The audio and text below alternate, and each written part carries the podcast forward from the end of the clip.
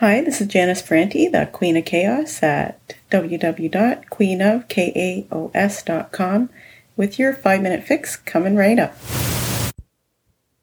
Over the weekend, I had uh, experience with a sick cat. We have a stray that has been outside since last summer and wouldn't come near me at all. He'd let me um, feed him and maybe come a little bit close, but then he'd run away. So we have an old um, mobile home actually that we used to live in before we built the house here and it's kind of abandoned because it had a basement problem and um, it all collapsed. It used to actually be a, a trailer that i was using for um, my natural skincare business stuff up until a few years ago. Anyway the cat has been living in there so i've been going in there about every every two or three days to feed him and I went in the last time and he wasn't there, so I just thought he was out and about. And um, the last time then, on Wednesday night, I went to feed him and he was very sick. His, his face was all swollen up and his, he, I could hear him breathing from um, five feet away probably. It was the first thing that caught my eye and or caught my attention. And his eyes were running and his nose was running and he was obviously very sick and i could he had a, a big smell it was um, fairly cold and i could still smell him so anyway i didn't think he'd let me come near him and i did actually try to cover him up and he kind of moved away and did this weird thing that i wasn't sure if it was a hiss or a sneeze so i thought i'd leave him alone so i had to work the next day I get out of the house. I did go and, and um, check on him, and he was basically the same. I brought him some water and that. And uh, I thought, well, I'm, i want to go look at him again before I go to work. So I was just on my way out the door, and there he was outside the door. So I got him a box and um, tried to make him as warm as I could at that point. It was too bad that I had to work for the day because I um, obviously wasn't there then to do anything for him or to be able to monitor how he was doing. So, anyway, to try to make a long story short, if you're hearing noise in the background, I have also got three other cats and a dog who seem to be um, making a lot of noise this morning.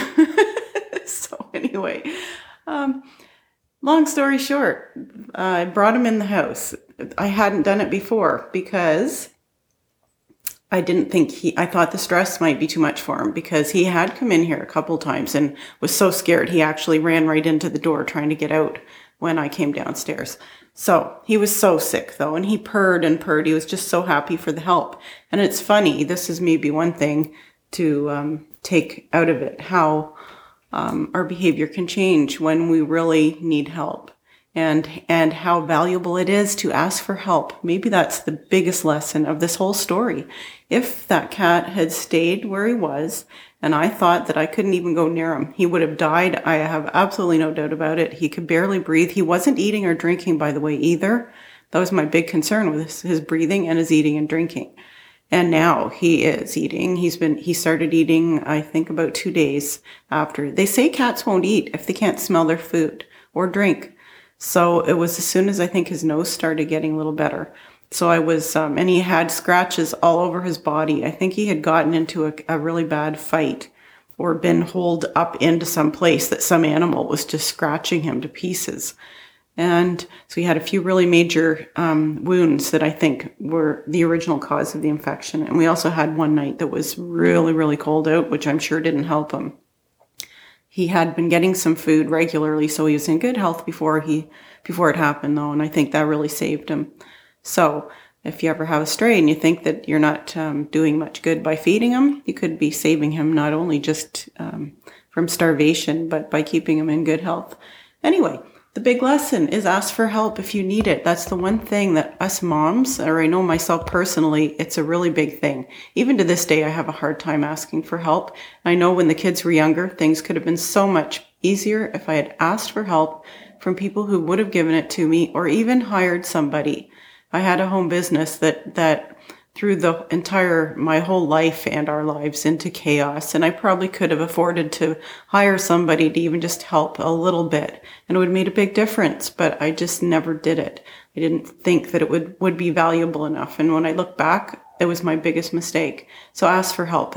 That cat coming up here, going against all of his instincts and asking for help saved his life. And now he's the biggest pet you've ever seen in in there. And I'm just starting to I took him out today to have a look around at the other cats and that. And since they're they are already a little familiar with him there was no freaking out. He got a little bit nervous and I didn't do it for too long and I took him back in again but it all went pretty smooth. So I'm going to leave it here and then I'll do another um, episode for the next lesson that I was going to tell you all about. And have a shiny day.